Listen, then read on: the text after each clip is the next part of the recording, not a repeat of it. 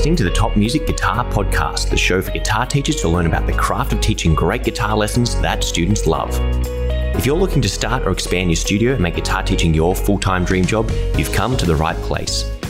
Each week, you'll get to hear from some of the top guitar teachers from around the globe and get their best tips and experiences so you too can build your own dream studio. I'm your host, Michael, and I've founded one of the top guitar schools in Australia, written a best selling curriculum, and I mentor guitar teachers. I'm excited to share my expertise with you and the wisdom of all the experts we interview. Make sure to subscribe so you don't miss any future episodes. Let's get into it.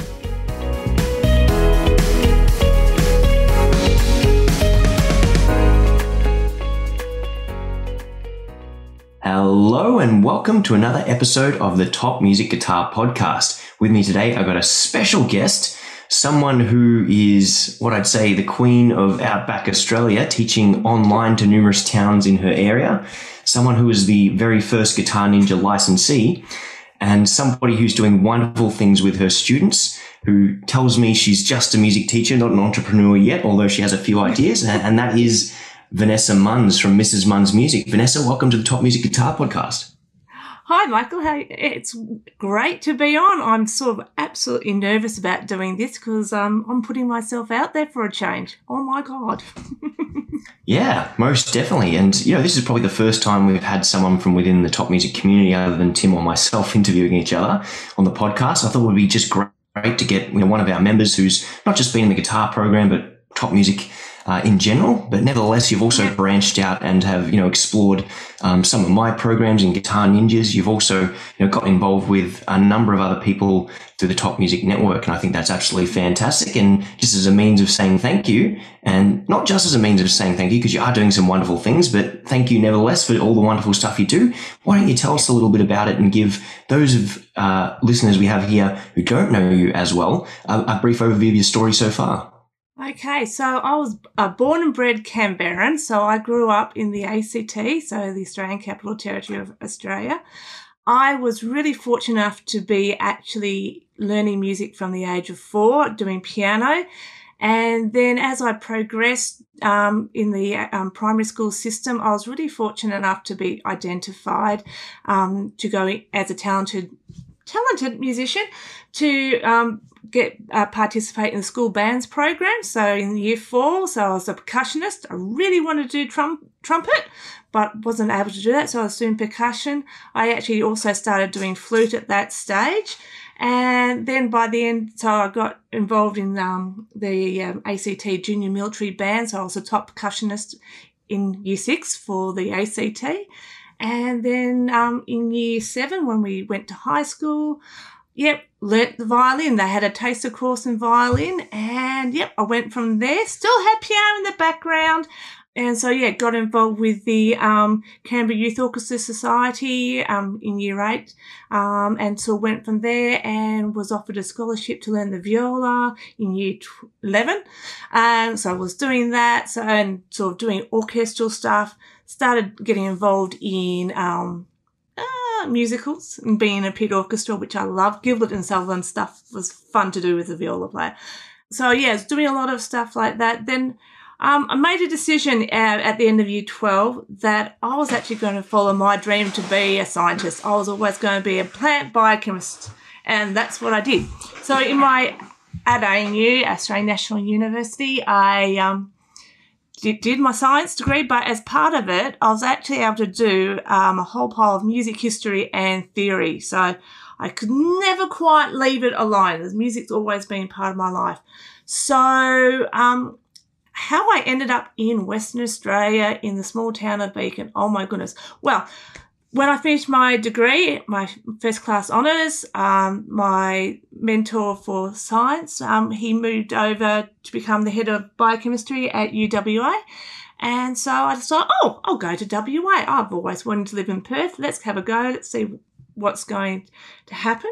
And then I met my to be husband who was playing the guitar. Um, and I thought, goodness, he's got a lot of confidence, more confidence than I have to get up and play and just just be out there. Um, that was my first recollection of him. And um, so, yeah, he we got together. He taught me all he knew about guitar in one session uh, obviously having a, a huge amount of theoretical and playing ability. Yeah, he was slightly a little bit bummed because he couldn't show off much after that. but we started playing together. So we, and then, and then we have all, and stuff like that. And he actually finished off his PhD as a neurobiochemist and um, ended up going, I'm burnt out. I want to go home. His hometown was Beacon in three and a half hours northeast of Perth with about 300 people in it. And so, yeah, we moved and um, then um, sort of yeah, people heard that I I could play, so would I teach piano? And I'm thinking, well, yeah, I can do that. I can teach guitar. That's not too much of an issue. I actually had done some teaching when I was um, in Canberra. Sort of, I got to because of my theoretical background. My viola teacher went, "Oh, can you teach these little seven-year-olds theory?" I went, "Okay." So start off with group of six, seven-year-olds teaching music theory. My piano teacher went, you need to start teaching piano because you need to work out what you're doing wrong yourself in your own playing. So that was my introduction to teaching, but the majority of my teaching has been in the wheat belt. And um, yeah, so we started there. Overnight, I had 13 students in the small town of Beacon, and then that was all right. You just tick along, go, that, this is this is pretty good. Um, I was working as an, a bookkeeper, and then um, a drought hit and I lost all my students because when there's a drought, there's not much money. Okay, so that was one of those things I went, oh, it's still not a secure job. I'm not going to be able to do too much with that. So fortunately, had my kids, and then when my youngest was about two, I got approached by another by school in a neighbouring town, 81 k's away. Would you come over and teach music, like um, private lessons to these students who would want to do it. I went, oh, okay. Well, yes, because you've got daycare. Daycare was a big, big um, influence for me. And so, yeah, did it. So I basically had 12 students for one whole day from 8.30 through to um, 3.30.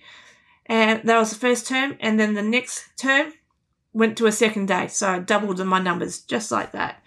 And then I was, I was quite happy ticking along, just, and then another school approached. All of a sudden, I've got another 10 students. And then by 2018, I had three schools, five days of full on teaching. And I went through, oh my goodness, I can't teach the way I need to teach. Oh, my brain's going there's more to this. I need to stimulate me because I'm not doing the best I need to do for these kids. And so that started the ball rolling, me getting online, finding top music and just going bang. Um, so yeah, and then I sort of got one of, I applied for one of the um, AMEB sort of um, tickets for Piano Pivot. And that was probably going to Piano Pivot was probably the biggest turning point for me um, one, I actually sat down right at the back. I know you at the front, Michael. um, I was yes. right at the back going, nobody talked to me. Oh, I'm just a little little piano teacher out in the back of the whoop, whoop. I, I, I, I don't feel in, don't feel like I belong. I'll just stand up, up here. But by the end of it, I don't know if you remember, there was a, a, a lawyer that decided that she was going to give being a lawyer away and become a full time piano teacher. She was actually sitting next to me. She didn't speak much at all, but I was just thinking, oh my God, I didn't realize she was a, a, um, a lawyer. But we're all in that same place going, I think most of us just went, oh, we want to actually really make a good, decent go of it. And so I came back with with that. I sat on the plane, blah, blah, blah. I'm going, okay, yeah, I've got to do this. And I had a list of people which I needed to contact. And one of them was you because I thought, Michael's there. He's a guitar teacher. I need to go and talk to him to work out what I need to do with my guitar teacher because he's obviously here because he's got the same mindset. I can work with that. So, got back, and the first week, my whole teaching model was just thrown up in the air. Not because of COVID, but because the um, state government decided that there was no more private music lessons during school time was going to happen because they wanted an equitable equitable education across the board. So overnight, I had to change. I had to pivot, and then I mean, there was a couple of days where I was just like comatose and going, "What the hell?" I've just decided to really put my effort into this, and I've got to how am I going to do this? Silly enough, I'd already had all my ideas sorted before I even got home on the day that I'd been told no more. Uh, and I was like, we had like, like the principals at the school were absolutely furious with it because they know, knew what benefit I was bringing to the, their schools. So I pivoted massively. I had five students that couldn't even couldn't do after school at the, the schools because the schools were allowing me to use their premises still to teach, which was good because that for me was a zero outlay other than driving there. Um, but they couldn't because they lived an hour and a half out of town. So that the, the driving to and from just not couldn't happen. So I had heard about these online lessons um, at Piano Pivot. And I went, well, ring them up. Got this idea. I don't know how it's going to work. Would you be my guinea pigs? And the answer was yes, let's do it. So before COVID shut down, I was already trialing these um, online lessons, and uh, it's sort of like it was me meandering along and going, yep, okay, there's some things that are not working. And then obviously the shutdown happened, and basically I had prepared all my students, I communicated, so when we go down to lockdowns, we're all going online. Make sure you have all your, your technology, your Zoom or phones ready to go. So overnight, so when I made pulled the pin and went, we're going online, I went 50 students online in what overnight. And that was when I really started to learn what could work and what couldn't what couldn't work. And after the first week of just going, holy cow, and having a nice glass of wine at the end of it, um, I sat back and just went, hmm, this is a bit of a game changer. It's a game changer for me as a remote teacher or a teacher who's living remotely because I'm no longer stuck to uh, the small the towns that I'm um, dealing with like individually because their population is is is going small getting smaller and smaller because our local school's got maybe 20, another local primary school, 20 kids, 20 kids, the high school that's local, 81 k's away, maybe 81. So all of a sudden my brain just went, oh, how am I going to deal with this? So part of me expanding what I did as a music teacher was that I was getting kids at seven, eight, or nine so generally, when parents deem their kids um, suitable to learn a musical instrument, and what I was finding is that in remote areas, the music education that they have in school is quite hit and miss. So I was getting kids at sort of 10 who couldn't keep a beat, who couldn't clap a simple beat, or who had interesting fine motor um, issues which you go, oh, this is going to make it difficult for you to get those gains that one needs to actually be able to be successful and feel successful in playing. So at Piano Pivot, I got to meet um, Paul Meyer and Gillian Erskine, and I had a really good chat with them as well. And with that, I was offered a the Forte uh, School of Music Outreach Scholarship for doing the, their jungle music, so their early music um, development um, program, which means that I'm now developing my students in my my funnel from the ages of one through to four, and I'm I'm hoping that they translate into students going starting musical tuition properly at five and six.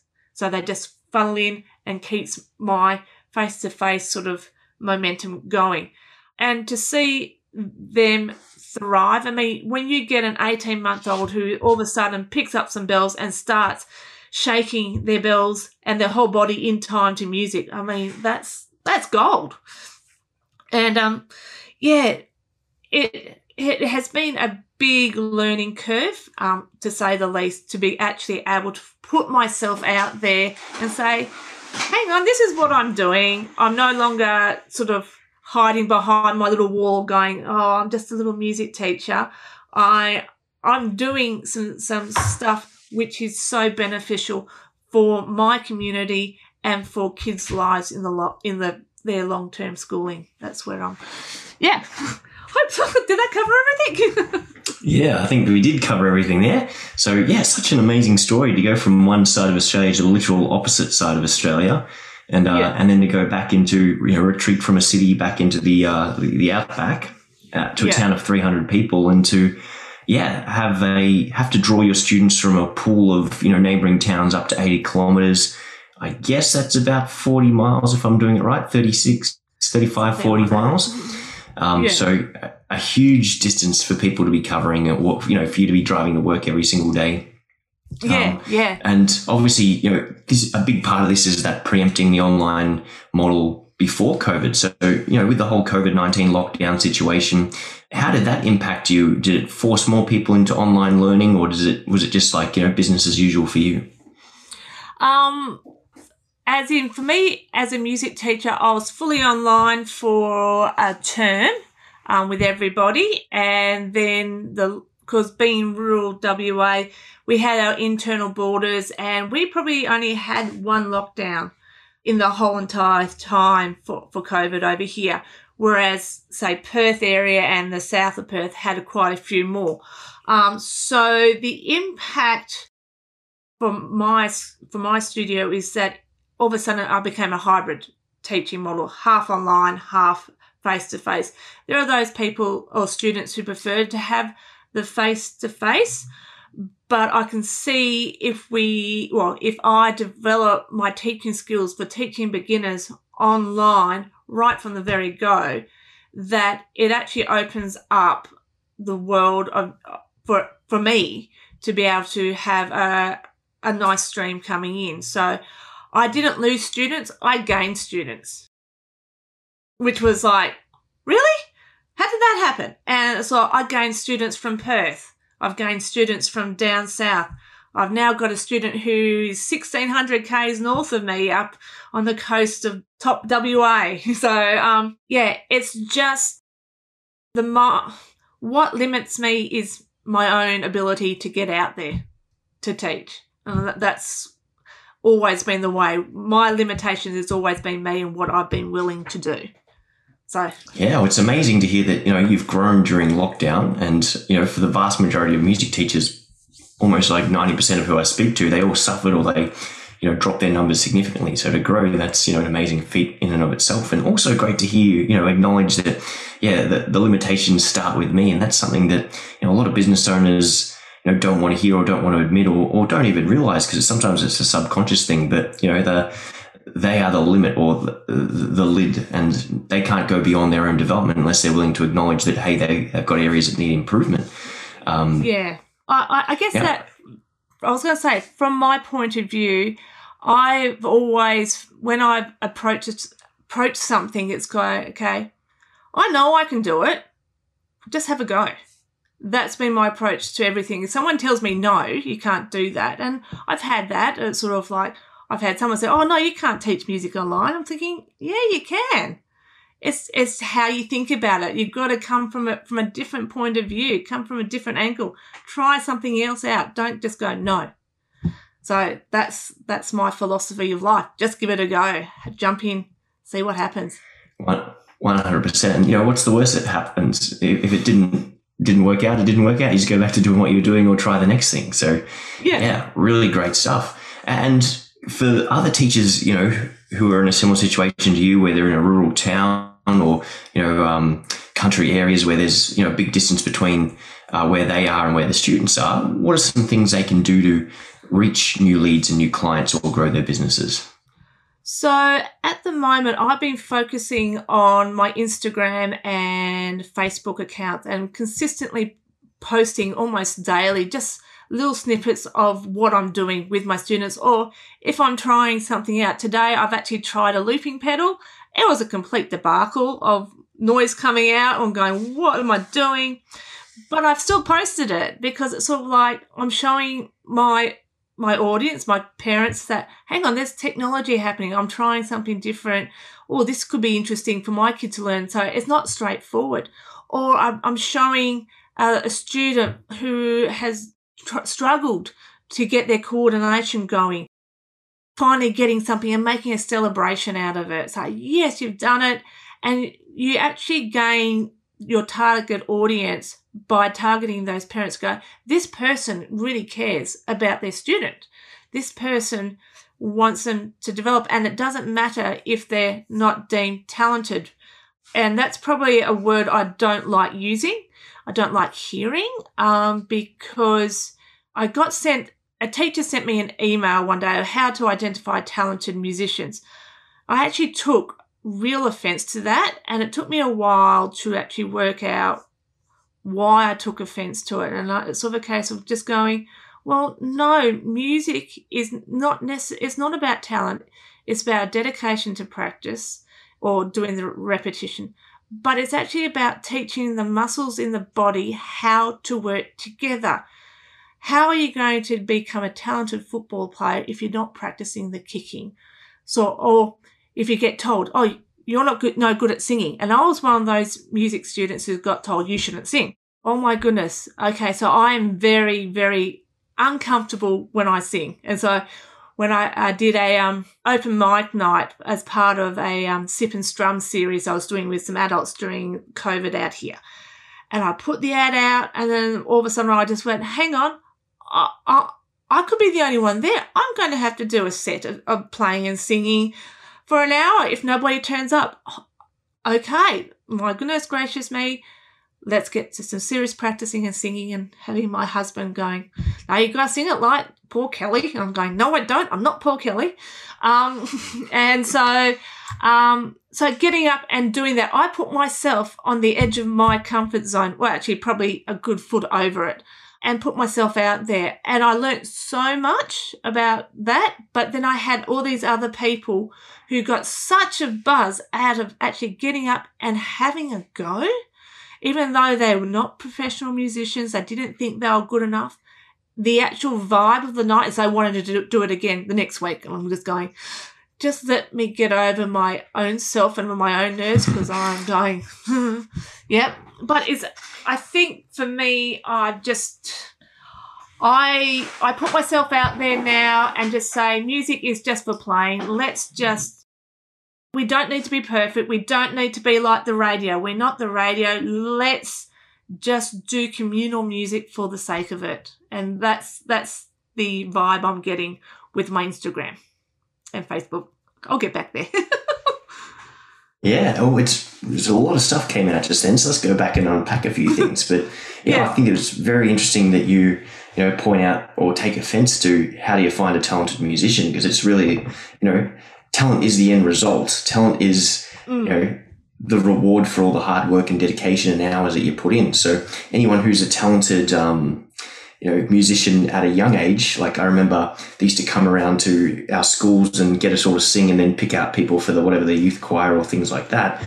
And obviously yeah. there's a few naturally gifted singers or people with great voices, but the vast majority of people with no formal singing training, you know, how are they going to have any idea how to yeah. To sing properly apart from the ones that do have a natural gift? And should they, yeah. you know, take instead of taking one kid from every school, if they took ten kids from every school and gave them the training, would nine of those ten kids outperform the you know the naturally talented ones over the long term had they given been given the right training. So yeah, I think that's a, a very valuable point to bring to attention. Yeah, it, it, it's something that really rubbed me in the wrong way because I just thought, no, these kids really, the kids that I get to teach, and I'm so grateful for the parents who actually um, send their kids to me, is like, I want them to succeed. I'm looking at them going, okay, let's go from a mechanical point of view.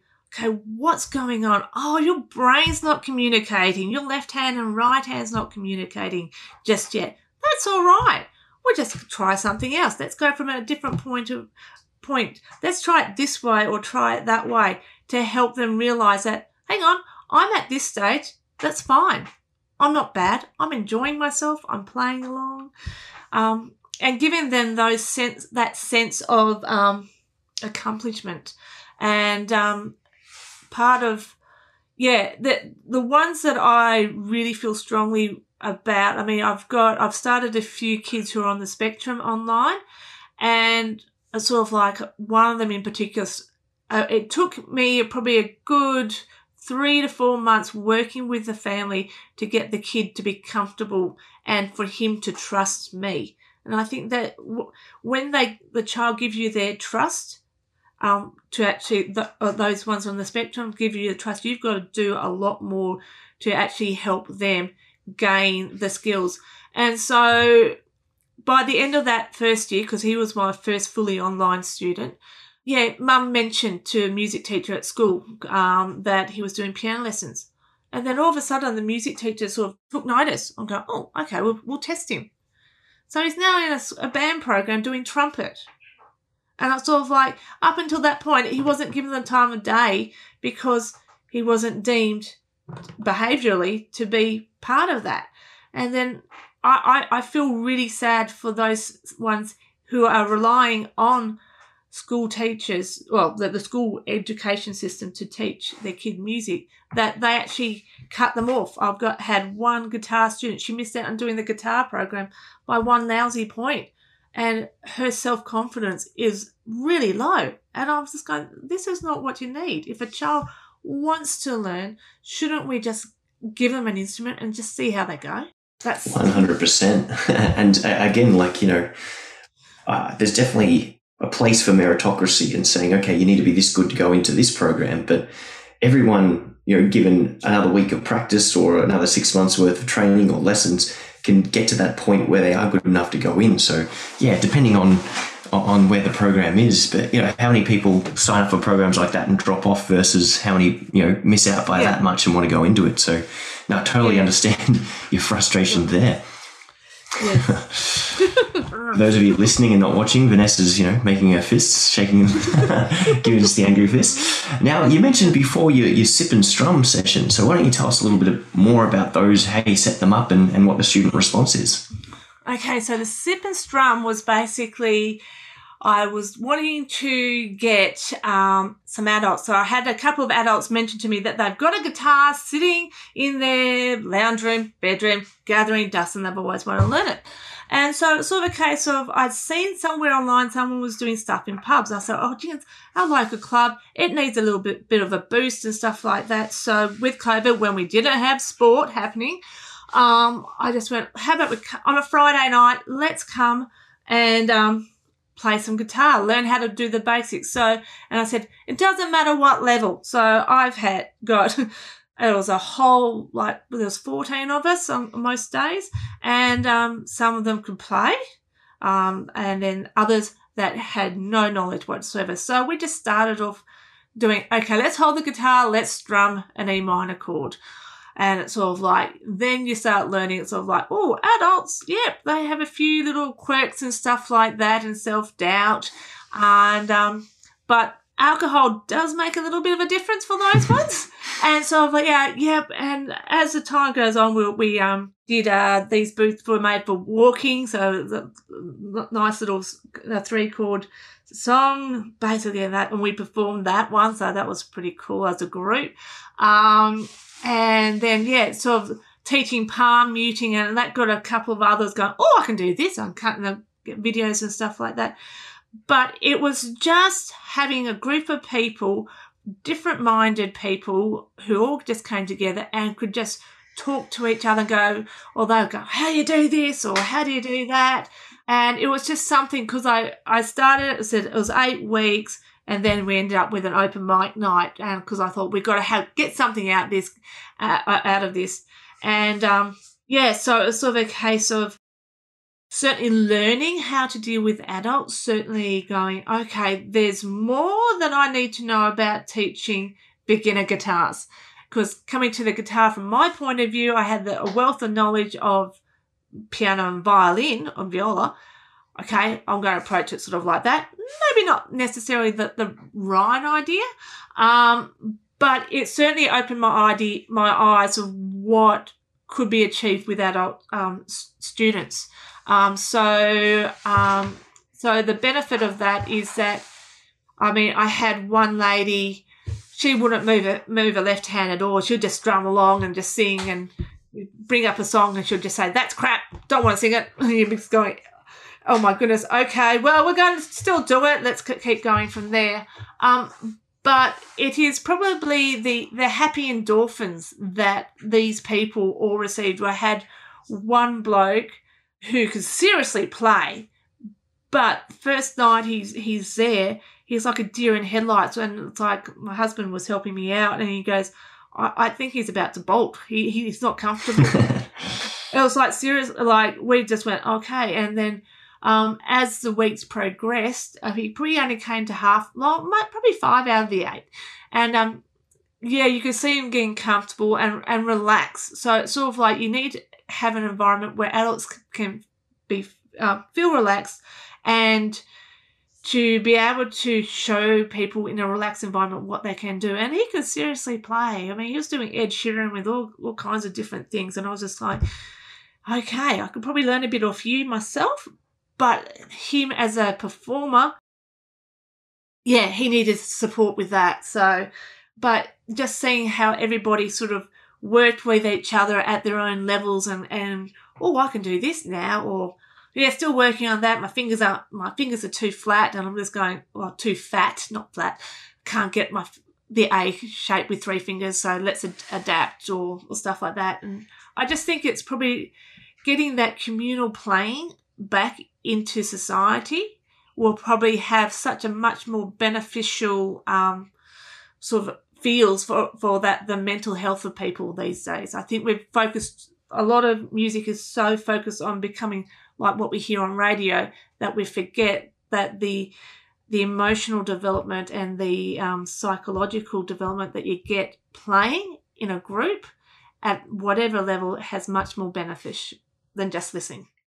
100%. And I think so many people just overlook how much more fun guitar is when you can sing along and and even if you're by yourself, if you're singing and playing and you're going through yeah. a couple of favorite songs, whether you got a beer and a few yeah. you a few good time, a few things to make the, the good times even better, like um, on your own could be really wonderful, or yeah. playing with another person is you know a really magical experience. If anything we learned from lockdowns is you know how lonely and isolated a lot of people were feeling, and I think. Mm you know, learning from YouTube, learning online, and then just being stuck in your bedroom playing and practicing really deprived a lot of people of that connection that they get with other people. And it's a completely different side of music and music education. And, you know, that, that's even, you know, further solidified through just a private lesson format. But to have people like you've got coming together for the first time, playing, you know, with each other or alongside each other and experiencing, you know, a number of different feelings, like being nervous around people, being nervous, um, you know, and feeling insecure about their singing or their playing. Um, but then realizing that, you know, everyone else is in the same boat together and they're all collectively working towards something, um, you know, creates a magical experience and helps them grow. As you said before, being on the edge of your comfort zone. If we're getting our students on the edge of their comfort zone, not throwing in the deep end and, you know, overwhelming them, but just gradually exposing them to being in a room with other people and then singing in front of other people and then putting an audience mm. there. You know, it gradually builds on their discomforts until the, you know, uncomfortable things become comfortable and normalized and then you can go out and build from there.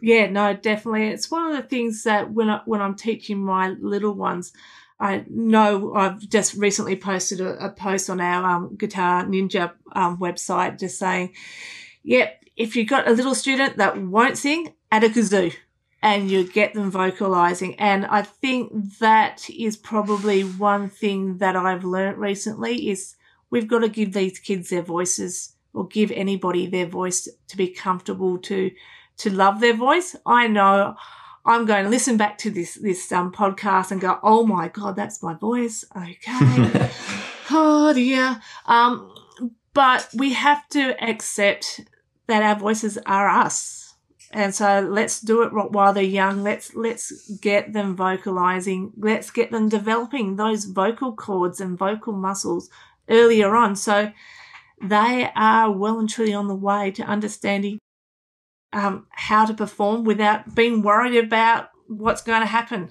if a note's going to come out or not. That's it. I think you really hit the nail on the head there, saying you know your voice is you, and so many people are self-conscious about their voices or not sounding good. And I'm the first one to admit that, you know, I don't have the best sounding voice when I'm singing, but it's like, I, don't care. I'm having fun. Um, you know, I, I, would always do backing vocals over the lead vocals if there's someone else who can do a better job. But I get up, have fun. I sing at the student concerts to make the songs, you know, more holistic. And they often, even though I'm not the best singer, it's not ruining the song. It's uh, making it seem that much better and, and being that example for my students to say, hey, you know, mm uh, I, I've taken lessons in the past. I still need a few more before things Yeah. are perfect.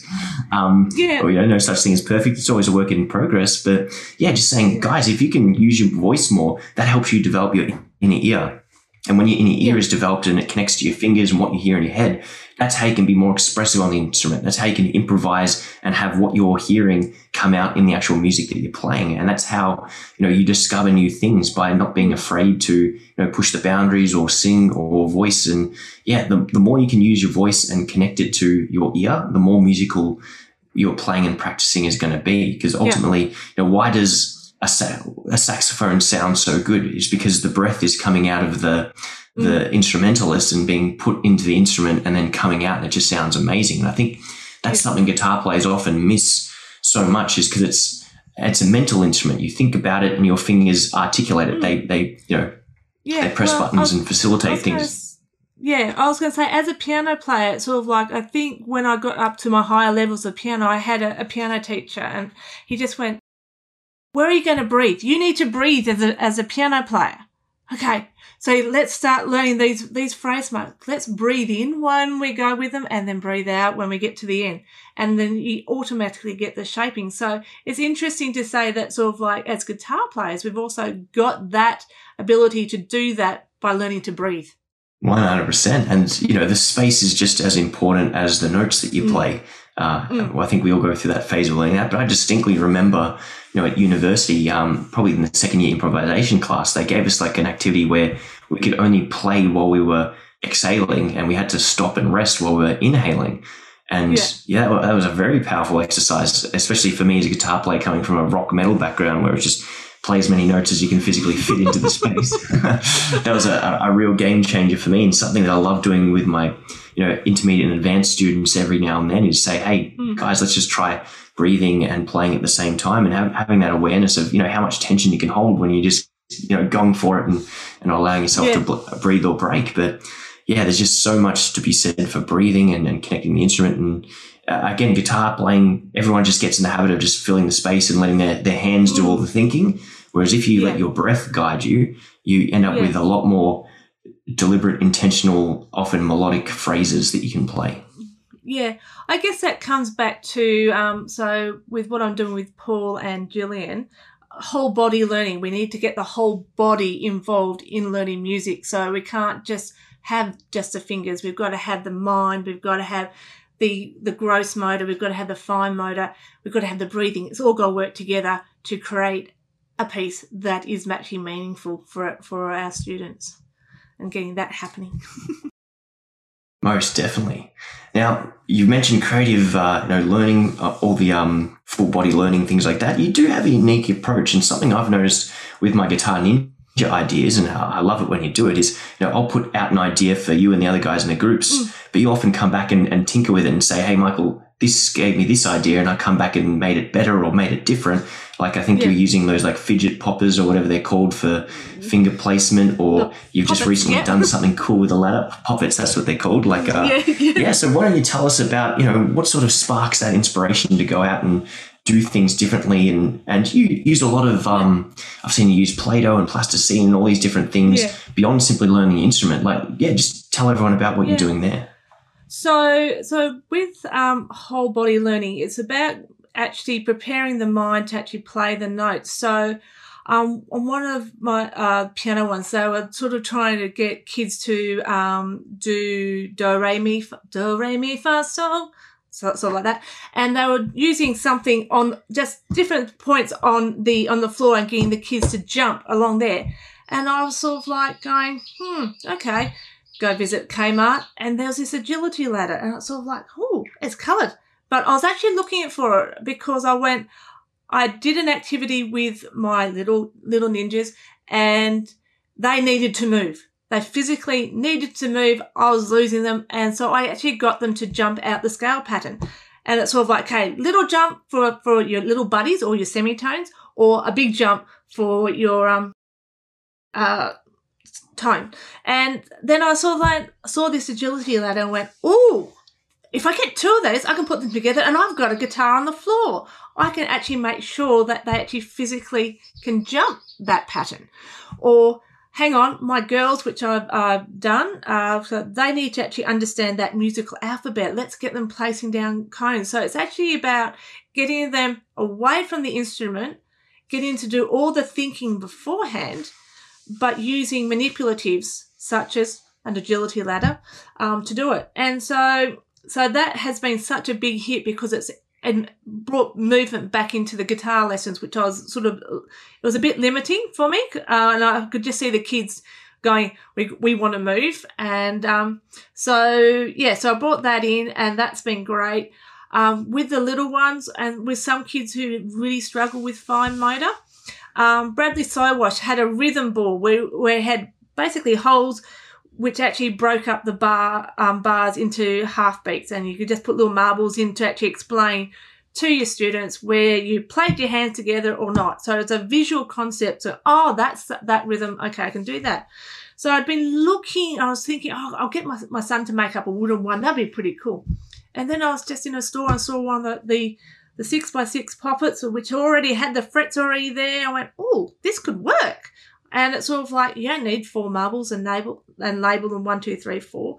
Um, so it was a case of let's get them to visualize the actual okay, my finger is actually moving from one string to another away from the guitar so they can actually go, oh, okay, one, three. Because some of my kids will do do some funky things with their fingers. So it's sort of like getting the prep work before they actually start to play happening is more important and they to actually get them to able to to be able to actually play almost straight away. You're doing a lot of the prep work away from the instrument, so when they actually touch the instrument, they have much more confidence. And when you have confidence, kids, then that's when the sparks start to fly.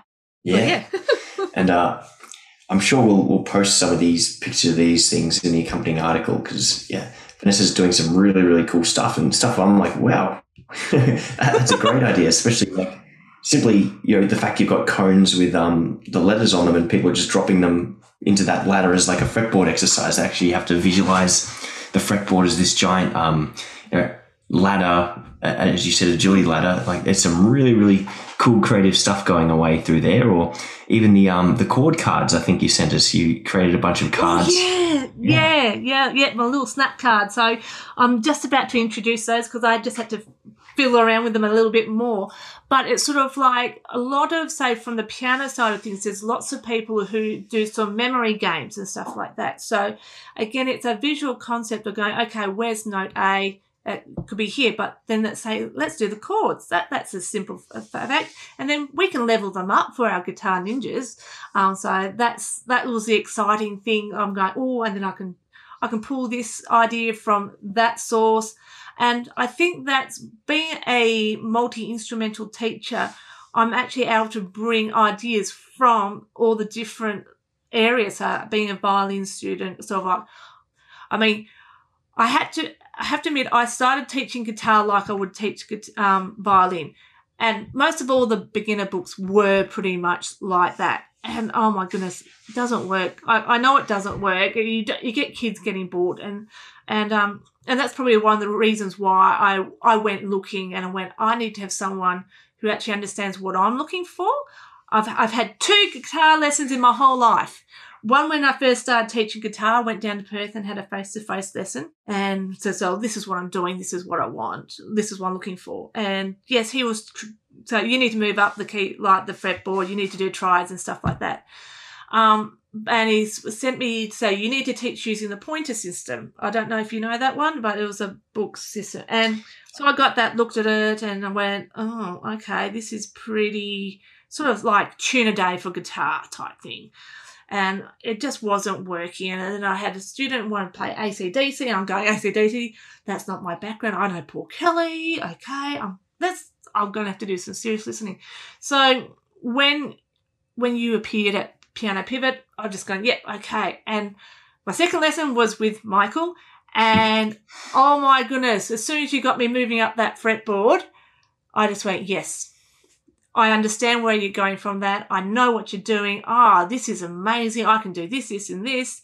Let's pull something else from, from, from my background of knowledge, chuck that in, and let's see, get the improvisation going. So what I'll do in my lessons, I might not necessarily just play guitar. I might just chuck a piano involved. So do the just a simple bass line. So you play along with that.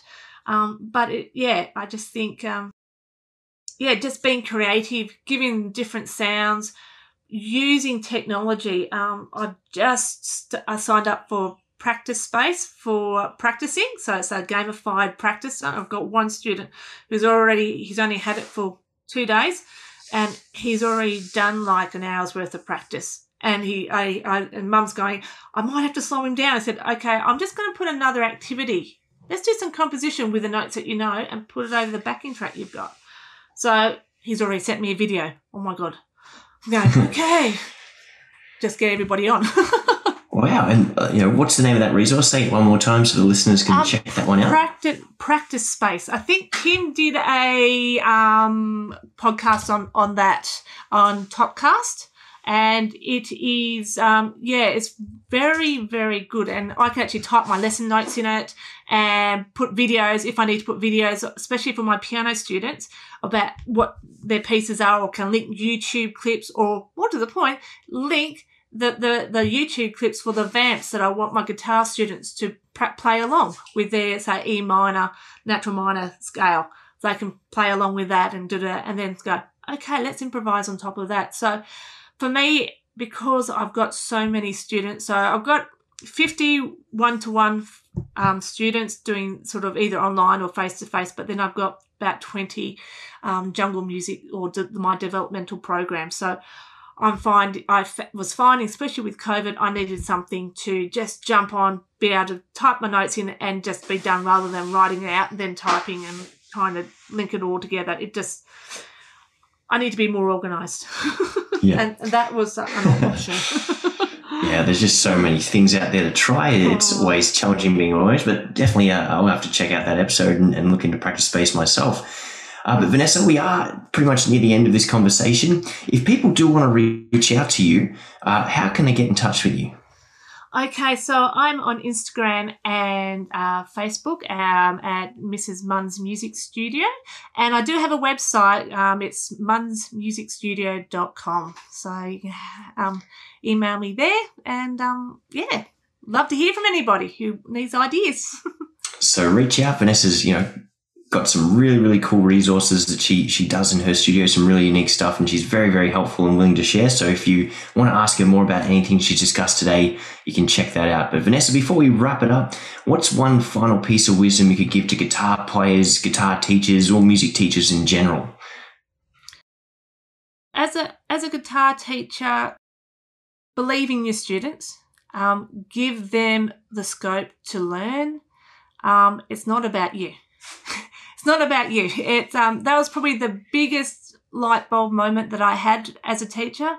It wasn't their playing wasn't about me as a teacher. It wasn't a reflection of me. So what I give my students, I give them and believe in them, give them the abilities to believe in themselves, to progress and celebrate every single milestone that they achieve. You'll get so much further with some really, really great stuff there. Vanessa, thanks so much for coming on the Top Music Guitar podcast. Until next time, um, I've had a great conversation. I think we'll definitely get you back in a couple of months for a, a round number two. But Oh. Thanks so much for coming on board. Everyone at home, thank you so much for listening.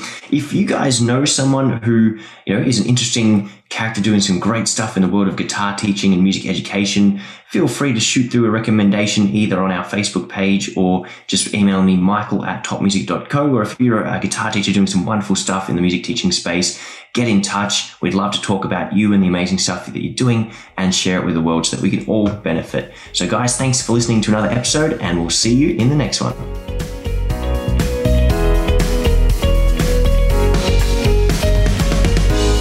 If you enjoy this show and want to hear more of our work, be sure to subscribe to this podcast. For links and resources mentioned in this episode, including a free ebook on how to find more guitar students, visit us at www.topmusic.co/guitar or check out the show notes. And lastly, thanks again for listening and we'll see you in the next episode.